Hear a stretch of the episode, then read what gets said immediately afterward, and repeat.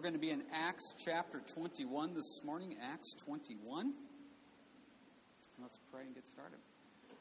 Heavenly Father, thank you for just those that you brought out today. A lot going on today. We just think of the graduations, Memorial Day weekend, people traveling.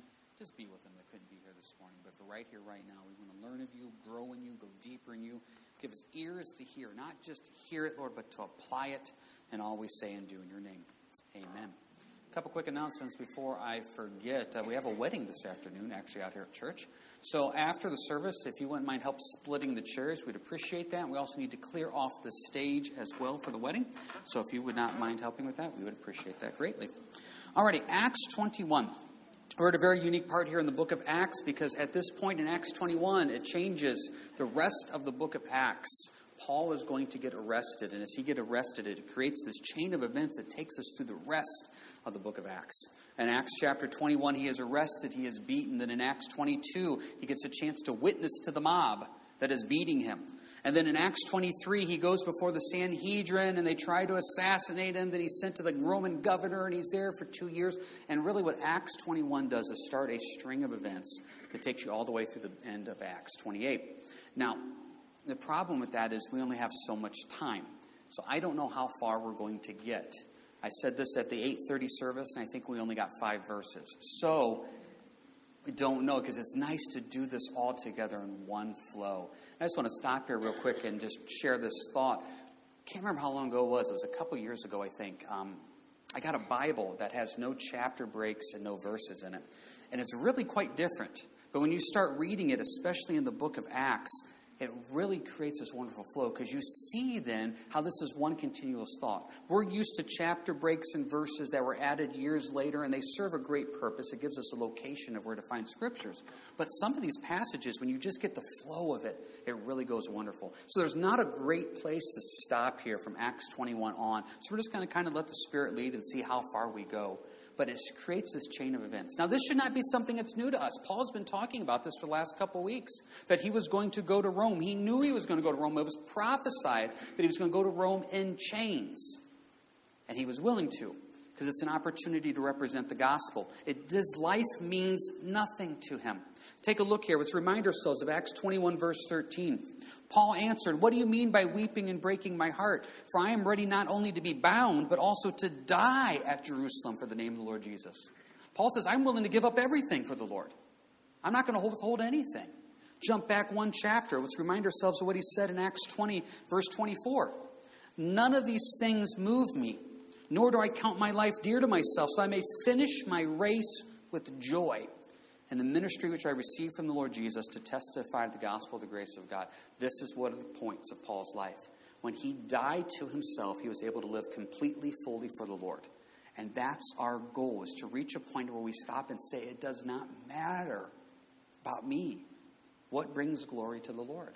I was just praying and reading over that verse where Jesus talked about the kernel of wheat.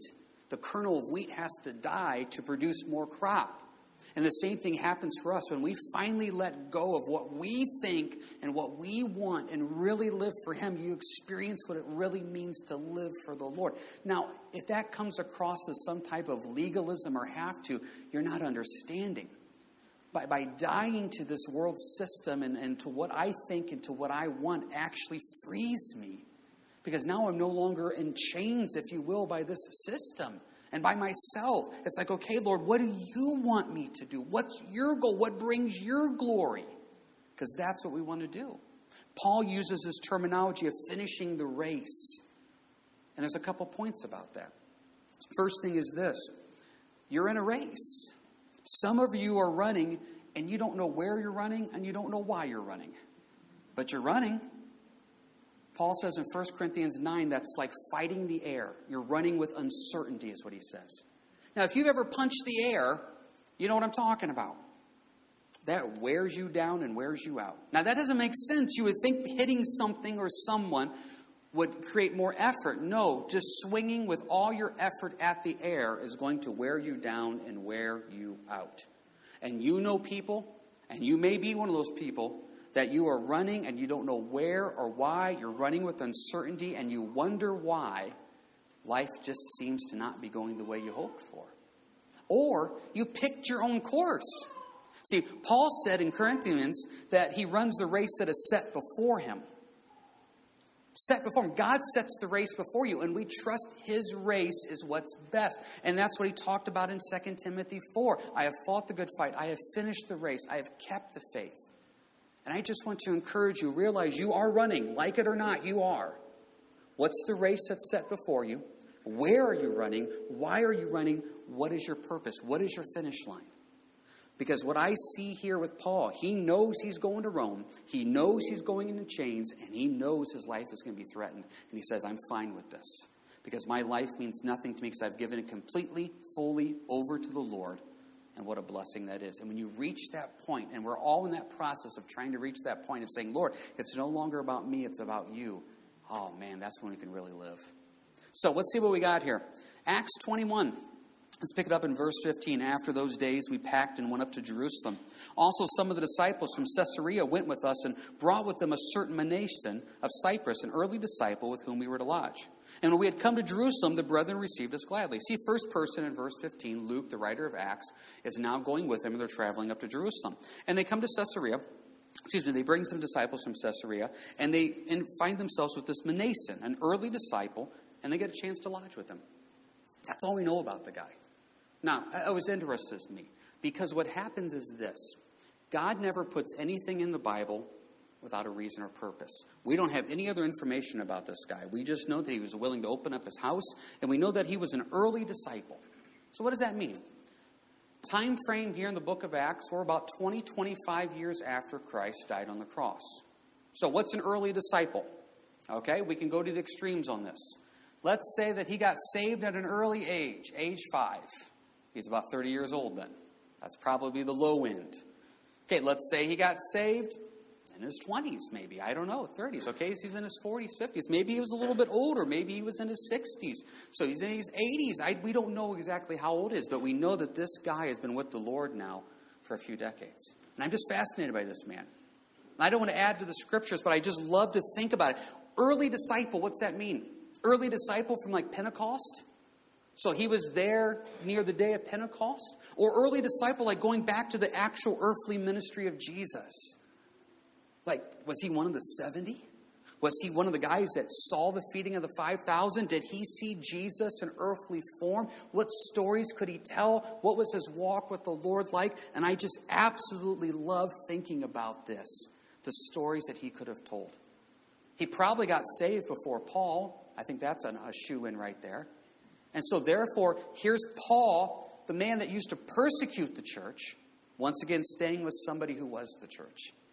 It's just fascinating to see what the body of Christ is like. And it really reminds me the importance, the importance of the different generations of believers in the body of Christ. We need this different group of people to minister to people. Go with me to Titus, if you will, please. Titus. Titus has a great passage in here that kind of shows the different roles, the different themes that we're in in life. Titus chapter 2. We need these Manasons, these early disciples that have that resume of walking with the Lord and to pass on that wisdom and knowledge to the rest of the church. Titus chapter 2. Titus is a great book. Paul writing to Titus, a very young protege, teaching him how to be a pastor, teaching him how to be a ministry leader, and he sums up very nicely what the church is supposed to look like. Titus chapter 2, verse 1. But as for you, speak the things which are proper for sound doctrine. Okay, now right there we should stop and say, what's sound doctrine? This is what a church is supposed to look like. I'm telling you right now, you run into a whole different lot of churches doing a whole different lot of things. Let's really just stop and look what the Bible says the church is supposed to be doing. Verse 2 that the older men be sober, reverent, temperate, sound in faith, in love and patience. Older men that are here today, I will let you determine whether you're the older man or not. That's between you and the Lord, just don't lie. Older men, you are supposed to be sober. Now, we think of sober as not drinking. And that's one definition of sober. But the biblical definition of sober, there's a seriousness about what you do. You understand. You've walked with the Lord. You understand the seriousness of what you're supposed to be doing. You're supposed to be reverent, an attitude of worship with the Lord, because you've been down this path. God deserves the glory and praise. Temperate. Temperate. You're even keel. When you think about most older men, You, you think about them being the grumpy guy that's yelling at the kids, stay off my lawn. That's not supposed to be the older men in the body of Christ. There's supposed to be a seriousness, a worshipfulness, a temperance, sound in faith and love and patience. We see a lot with older men. The older they get, the grouchier they get. That's not the way it's supposed to be biblically. I've been joking a lot with Rich. You know, I've been telling for years, Rich has no filter between head and mouth. And it's getting worse as the older he gets. It's just, it's, Richard isn't retiring, we're firing him because we're afraid. We don't know what he's going to say one time. So we just got to let him go. But you see this with these older men. It's just, that's not the way it's supposed This is what the older man is supposed to be. So if you put yourself in the older men category, there's your homework. Seriousness about your faith, a worshipfulness about your faith, an even keel in your faith, sound in faith, and love and patience. That's what we need. Verse 3 the older women. Likewise, they may be reverent in behavior, not slanderers, not given to much wine, teachers of good things. They admonish the young women to love their husbands, to love their children. Okay, older women, once again, I will let you determine what category you're in when it comes to this. You're supposed to be reverent in your behavior, worshipful in your behavior, not slanderers. Now, I picked on the men, I can pick on the women. Men lose the filter between head and mouth, they just say what they think. Most of the time, it's just opinions that have no factual basis. Women, though, they have opinions, and they will share those opinions. And God bless you, women. The closer you get to the end of your race, the less you should probably talk. Because what happens is, it just, more words come out, more thoughts, more opinions, more whatever. I didn't write this 2,000 years ago. I'm just telling you, I didn't write this 2,000 years ago. The Lord did. Not given to much wine, teachers of good things. What are you supposed to teach? You're supposed to teach the next generation of women to do what? Love their husbands, love their children. Older women, you, you've been in that phase if you've had kids of trying to get two, three toddlers into church. You know the stress of that. So when you see that young mom coming in, you, you've been there. You know what it's like at home when the laundry never stops. You know that you want to take time to do devotions and time to. You know this stuff. And so you step in and you say, There's a young woman there. That was me 30 years ago. How can I go represent Jesus Christ to her? How can I take her under my wing? Same thing with the older men. You see that young man, you say, You know what? I wish I would have known this at that age. And you take that young man under your wing and you say, Let's disciple each other. This is the way the body of Christ is supposed to work.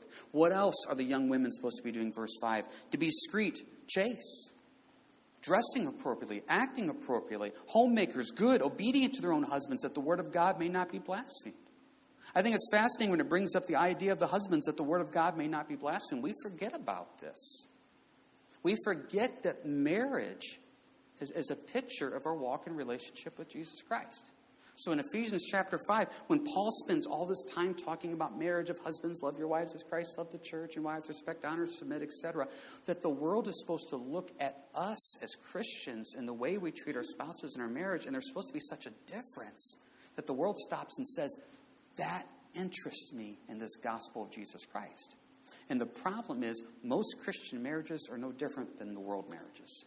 They really just aren't. And so our Christian marriage is supposed to be such a light and an example and difference that it is a light to the world. That's why people get married. hate to be the one that ruins this. It's not for love, it's not for companionship, it's for the glory of God. That's what it is. So, what it comes down to is we're supposed to be doing this. Verse 6 likewise exhort the young men to be sober minded. That all things showing yourself to be a pattern of good works, and doctrine showing integrity, reverence, incorruptibility, sound speech that cannot be condemned that one who is not opponent may be ashamed, having nothing evil to say of you. Young men, there's a seriousness to it, a pattern of good works, not just a good work here and there, a pattern. Why is there a sober mindedness, a seriousness? Young men are full of testosterone. They're not afraid of anything. They need to be reminded by the older men hey, slow down a second.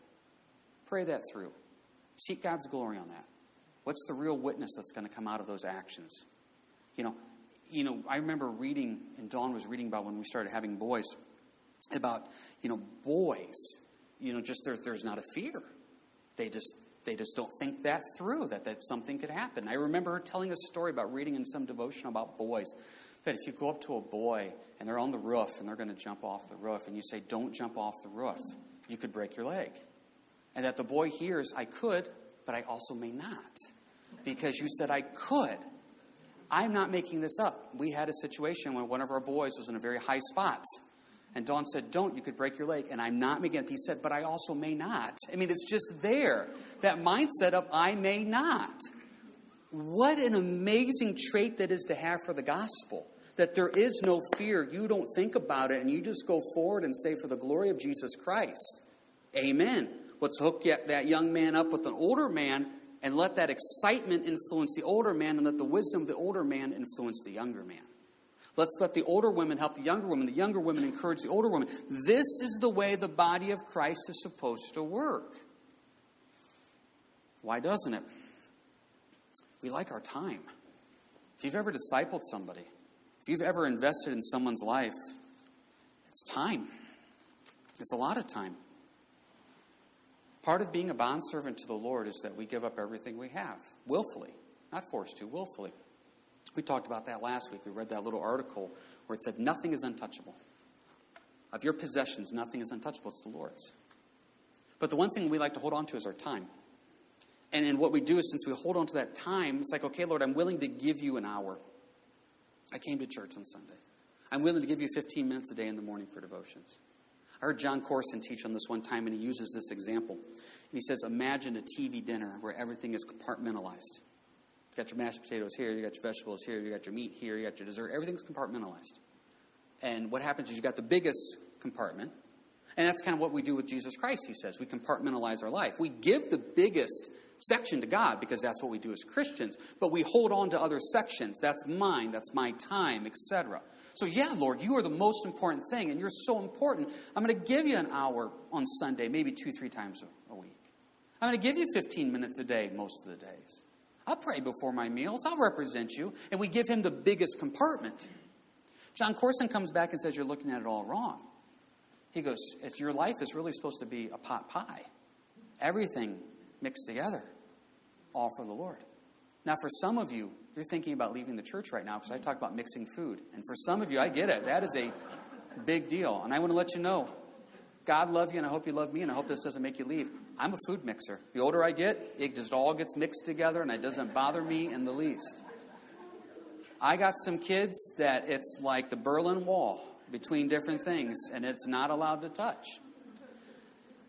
The point, though, is if we really are giving everything over to the Lord, then there is no compartmentalized. There is no, I got up to devotions, I'm free now, right, Lord? I prayed over it, I, I spent my time with you in the Word, and so now I, I can go do what I want. No. Well, I, I need to move on with my life. I have obligations and responsibilities. I get that. So, as you're doing those obligations and responsibilities, you're also constantly thinking and praying about the Lord. Every interaction is, Lord, how can I represent you? You're going out and doing something mundane. You're mowing the yard, okay? Mow the yard. Listen to worship while you do it. Pray while you do it. You're taking care of things. You pray as you do it. We stayed at this missionary house one time, and um, what it was is they left this uh, uh, dishwashing scrubbing tool. And I can't remember, it had a really cute name for it. And it was basically, um, it was called a prayer scrubber.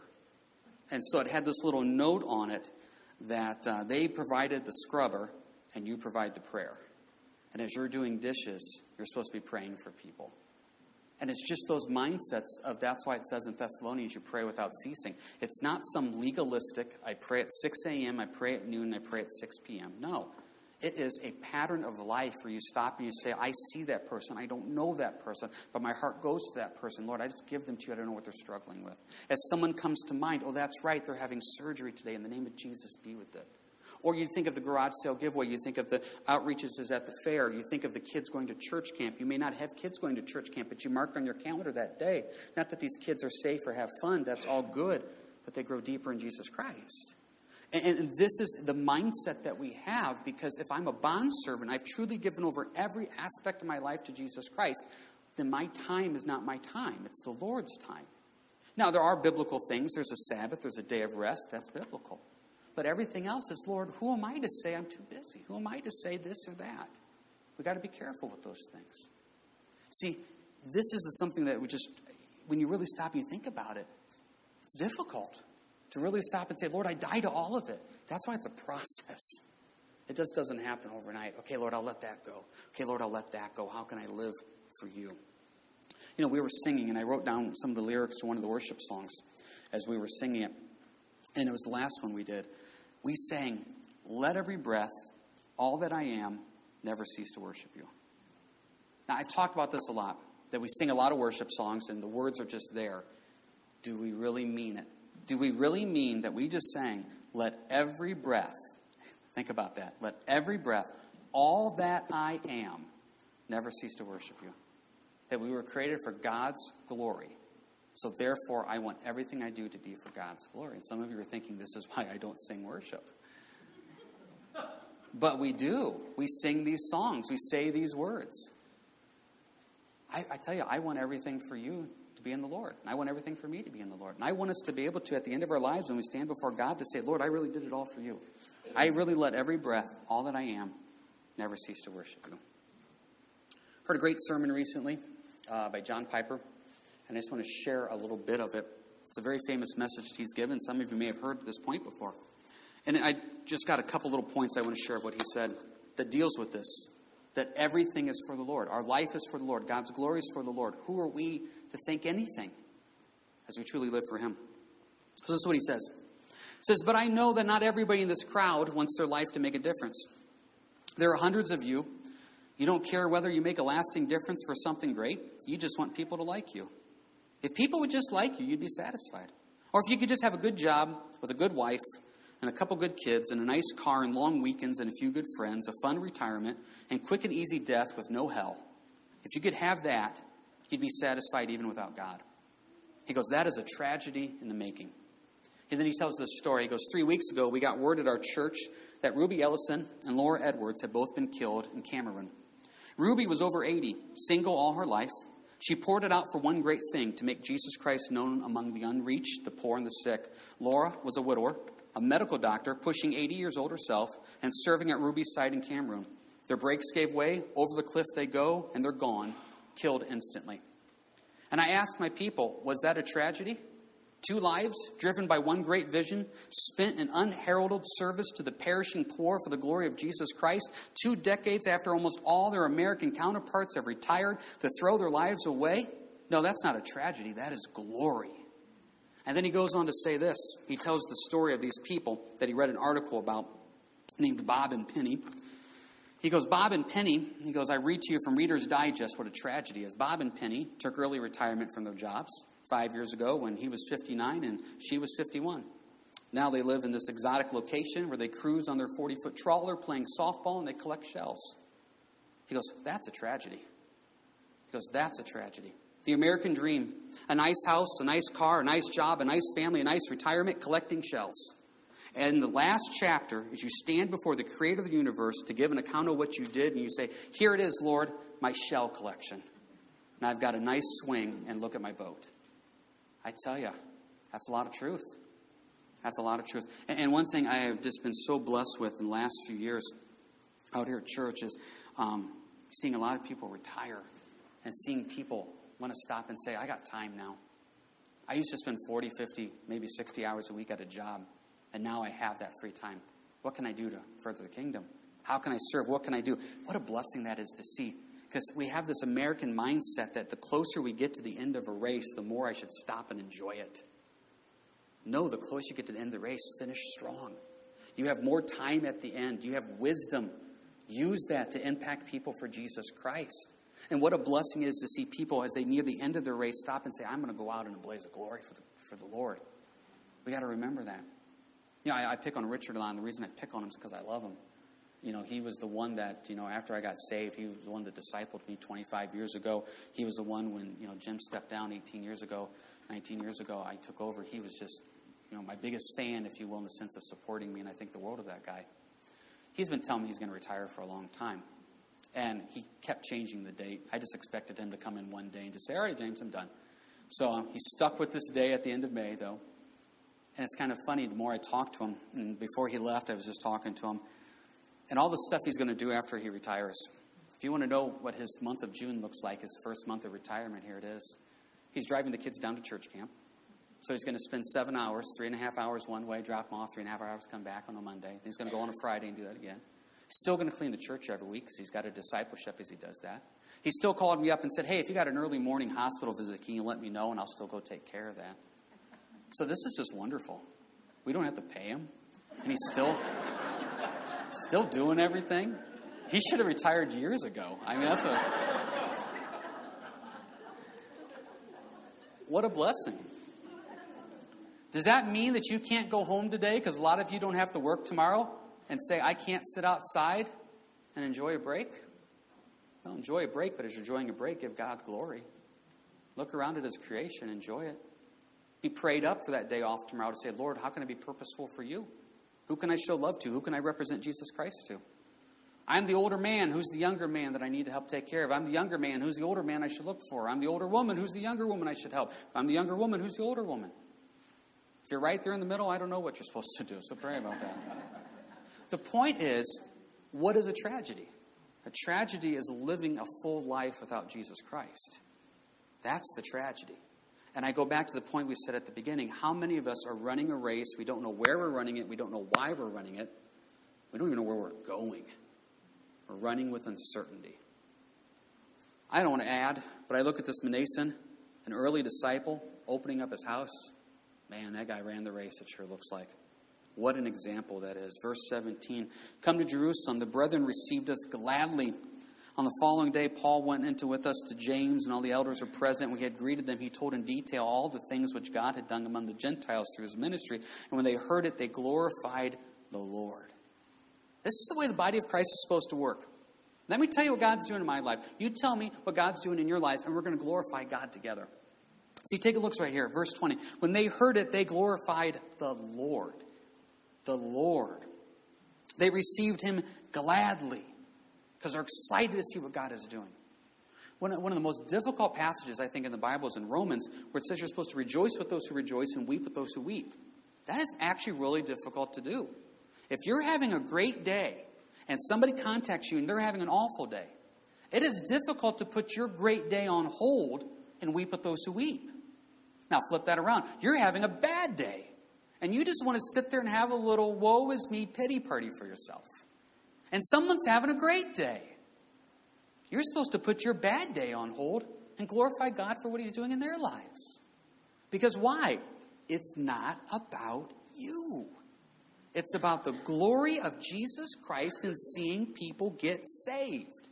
So, therefore, Paul shows up and I'm going to tell you what the Lord's doing in my life, and they're going to rejoice because God is good.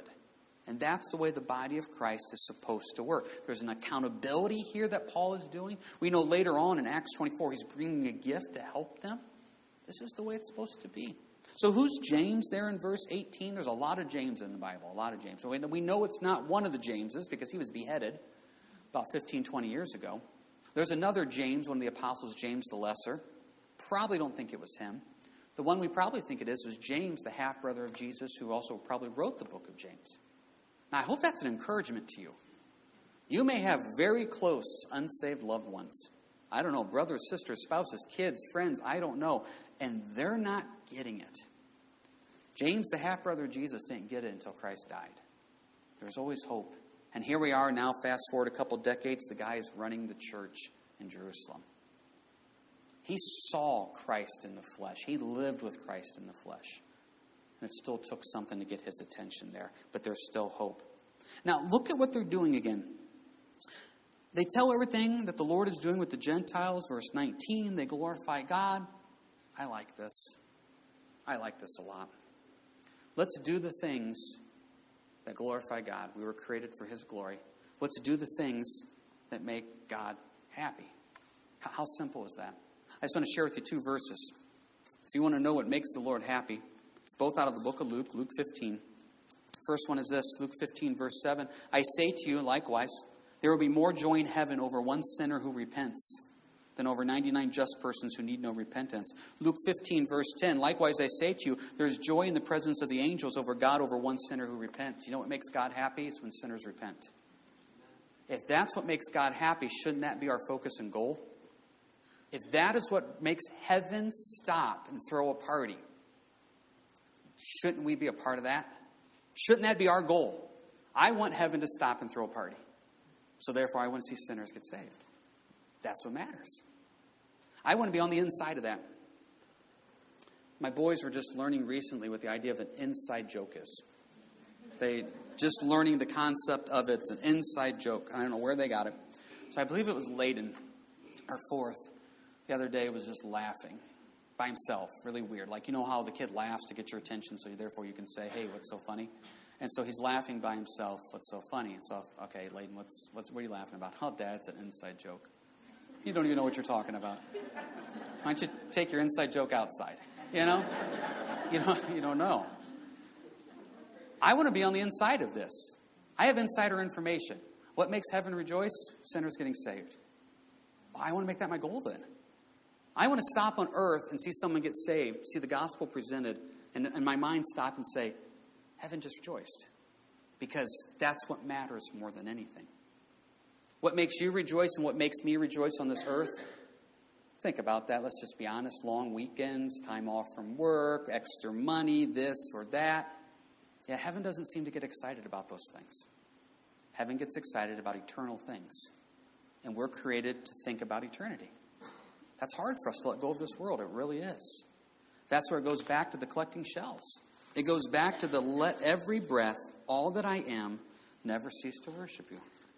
How do we get that mindset that that's all that matters? You got to want what your dad wants more than what you want. That's hard to do. We got this thing we do with the boys that when it's their birthday, they get to choose what they want to do, and I'll take them out, just me and them. And they can choose whatever they want, within reason, obviously. We'll pick a town. They get to choose where we eat, what stores you want to go to. Okay, you got your birthday money. What do you want to spend it on? And so we'll go spend the afternoon going to these different stores, whatever what they want to go to. Spend as much time as you want, just them and me. Pick the restaurant. You choose everything like that. So they pick, and, and they went through this phase where almost every time they picked, they picked Wendy's and Bowling Green. Because if you've ever been to Wendy's in Bowling Green, the one by the Walmart, they have that drink machine. It's got like 10,000 combinations of whatever you want to make. And so they would just, that's the greatest thing in the world, is to go up there and just mix all this different stuff, and that's what we would do. They were thrilled. So we would go to Wendy's, they'd get their food, they'd get their drink, whatever, and I would try to find something. If I made a list of my top restaurants, you know, Wendy's isn't in the top 5, 10, 50, 100. You know, it's just not. I can find something there, but it's just not my thing. So after a while, I would find something, and then after a while, I just, there's no reason for me to spend the money. I really don't want it. And so I'm sitting there, and I'm letting, I'm enjoying them. I'm enjoying them doing it, but they started noticing I'm not eating. So then birthdays started coming up, and uh, hey, where are we going to go? We start the countdown. The way our birthdays in our house are scheduled, you know, we got some spring, some summer, the fall, and they're all about 40, 45 days apart. So once the one birthday's done, we start the countdown to the next one. It's just what we do. So where do you want to go? And it's like this long conversation. So as they started getting older, about a week or two before their birthday, just randomly in the van, we're driving. Hey, Dad, yeah. What's your favorite restaurant? Oh, Wendy's. I love Wendy's. Wendy's is my favorite restaurant. So we go to Wendy's. So then, after a while, as they're getting older, it was really Elias, the oldest one, that really started figuring this out. He started going, Dad, what's your favorite restaurant? Oh, Wendy's, whatever. Because no, they got this little phrase they use with me.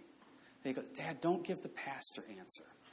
I said, I said, what's, what's the pastor answer? Because the pastor answers where you really don't answer. You just like quote some verse and you don't even really answer the question.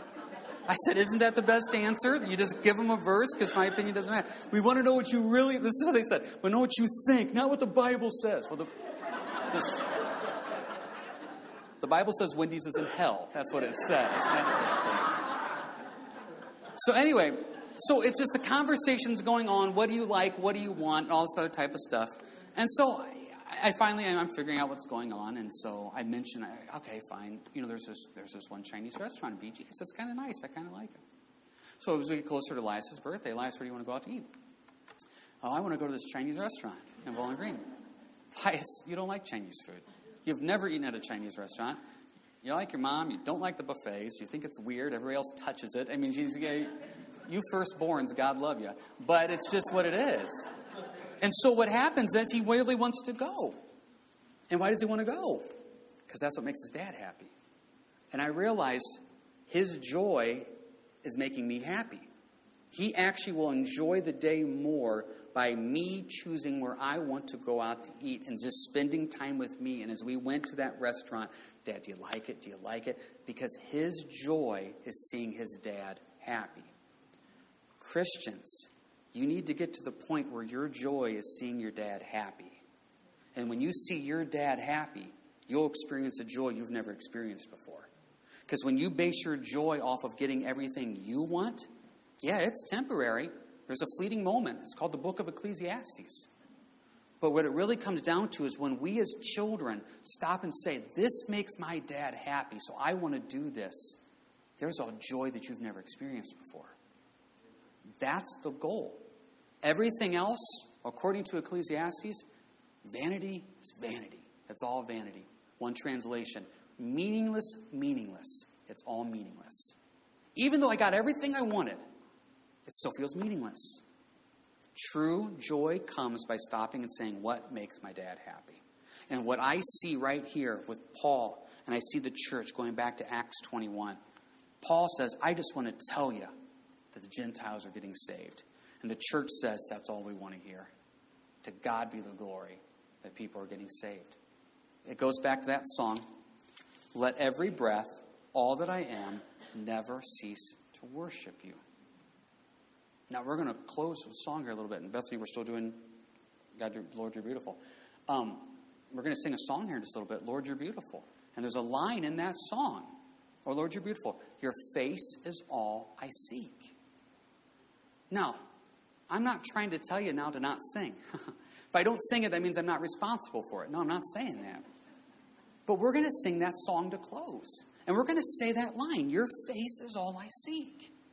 That's a, that's a really powerful phrase. Your face, Lord, is all I seek. Wow, do we really mean that? And, and as you're going to pray that here in a little bit, you're going to sing that here in a little bit. Maybe it's not there yet. I can't say it's there for me, but when I sing that, Lord, that's what I want. I want it to be your face is all I see. I just want to make my dad happy. I want to give you the glory because that's when I find real joy and fulfillment. So, Lord, that's, that's what I want. And the thing is, it goes back to the TV dinner. You can compartmentalize God, you can. And you may say, I'm giving him the biggest area. Amen. But he wants all of it mixed together. Goes back to the seashells. I want to stand before the Lord and show him the shell collection. Lord, this is what I did for you. And so I see Paul, I see James, I see Mnason, I see these people that stopped and said, Lord, it's all about you. No matter the cost, no matter what it is, it's all about you. And what does that look like? And that's what I want to live. And that's what I want us to do too, as individuals and as a church. Worship team, if you come forward here.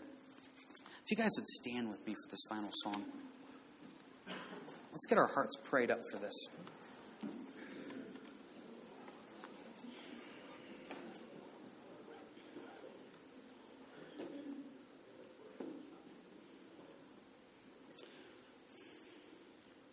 Lord, just even that word Lord, Master, God, your face is we seek. That's, that's what we're going to sing. Prepare our hearts for what that looks like as individuals and as a church. If there's someone here, what does it look like to seek you completely? As a church, what does it look like to seek you completely? Help us not serve the God of free time, but to serve you to glorify you in all we say and all we do, Lord. Let it truly be your face. That's all we seek. A lot going on the next couple of days. Graduations, pray for safety. Opportunities to represent you to people that we may not see very often. A lot of people day off tomorrow. Let it be a purposeful day off in you. Lord, a wedding this afternoon, two becoming one in Christ. I pray for Heather and Wayne and your blessing upon them. But Lord, for right here, right now, your face is all we seek. In your name, amen.